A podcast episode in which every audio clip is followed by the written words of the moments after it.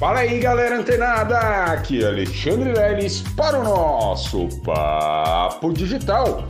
Todos os dias, dicas e conteúdos para o seu desenvolvimento aqui no digital.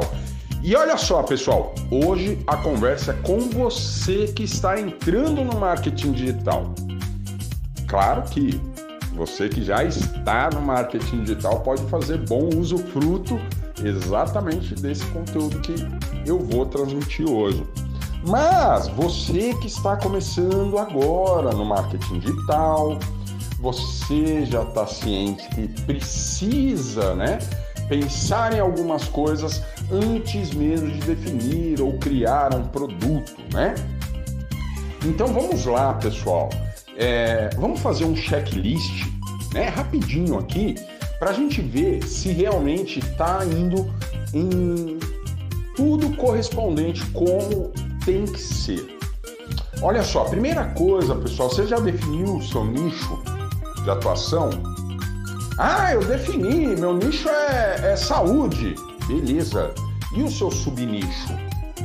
Você conseguiu subnichar ainda mais? Ou seja, você conseguiu especificar ainda mais o seu produto ou serviço para aquela pessoa que realmente vai ter interesse?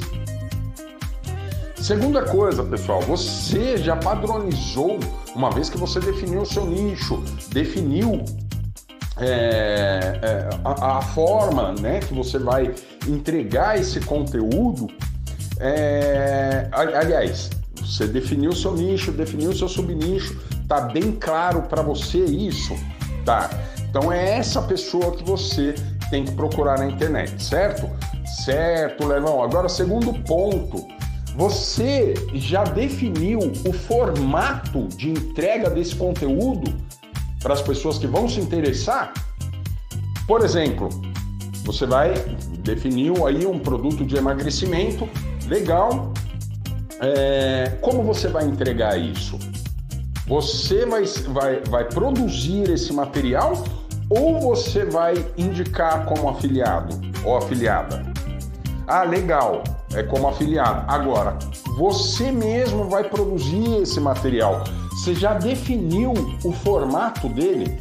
Ele vai ser um, um formato de, de infoproduto, de um, um curso online com área de membros, aulas, etc e tal? Ou ele pretende, você pretende fazer simplesmente um e-book, né? A gente viu que tem muitos desses produtos que são comercializados e tem muito sucesso. Definiu? Ah, não, não é nenhum nem outro, Lelis. Vai ser mentorias.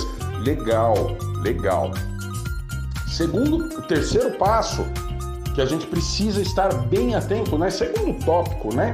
Porque é um checklist você definiu um nicho, deixou bem claro, definiu um formato, certo? Ah, agora vamos procurar entender é, a identidade visual do seu produto ou do seu serviço. Olha só, é bem interessante isso, porque você precisa consultar os seus concorrentes porque os seus concorrentes eles já fizeram uma análise de psicologia das cores, eles já fizeram um estudo lá dos, do, do layout, né? Quais são as cores ou as formas, as fontes mais aceitas ali pelo público. E se você quer atingir esse mesmo público, você tem que estar de olho nos seus concorrentes. Você tem que olhar lá o que, que eles estão fazendo para Primeiramente, você definir uma identidade visual forte para você, que leve e remeta né, uma simples imagem com cores e tal e formatos, você transmitir a ideia do seu produto ou serviço. Já pensou na sua identidade visual? Ah, legal. Então vamos lá agora para as redes sociais. Você pretende vender o seu produto ou simplesmente trabalhar ali com a divulgação do seu produto, utilizando a sua própria imagem, ah, vai ser poderoso. Vai ser poderoso. Eu, eu, eu, eu vou conseguir vender mais se esse produto ou serviço estiver vinculado à minha imagem, porque eu mesmo sou uma prova social dele. Legal. Ah, não, pô, eu não tive tanto resultado. Eu vou usar uma identidade visual, um logotipo. Legal.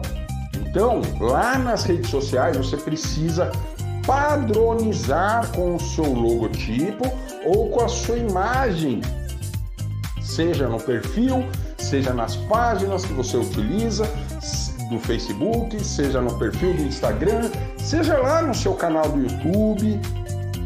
Ou seja, você precisa padronizar isso. Terceiro, ah, terceiro, acho que é o quarto tópico aqui que a gente tem que observar e ver se já está andando. Você criou uma fanpage, ou seja, uma página no Facebook própria desse produto ou serviço que você pretende divulgar?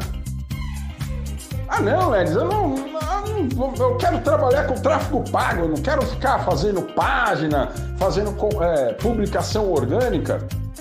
Bom, bom, bom, bom, bom, bom, bom.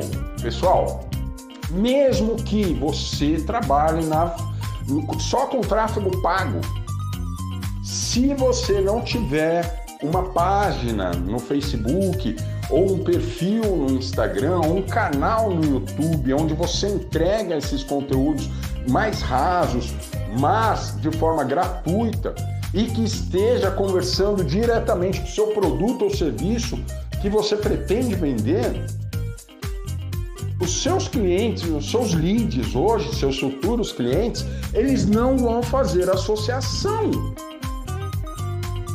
e mesmo no tráfego pago, você vai precisar de uma página do Facebook.